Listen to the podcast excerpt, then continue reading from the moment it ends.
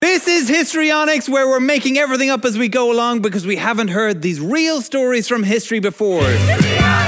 He'll never get out of the harbor with all that pasta on him. Open it up again, and I'll It's just. soup.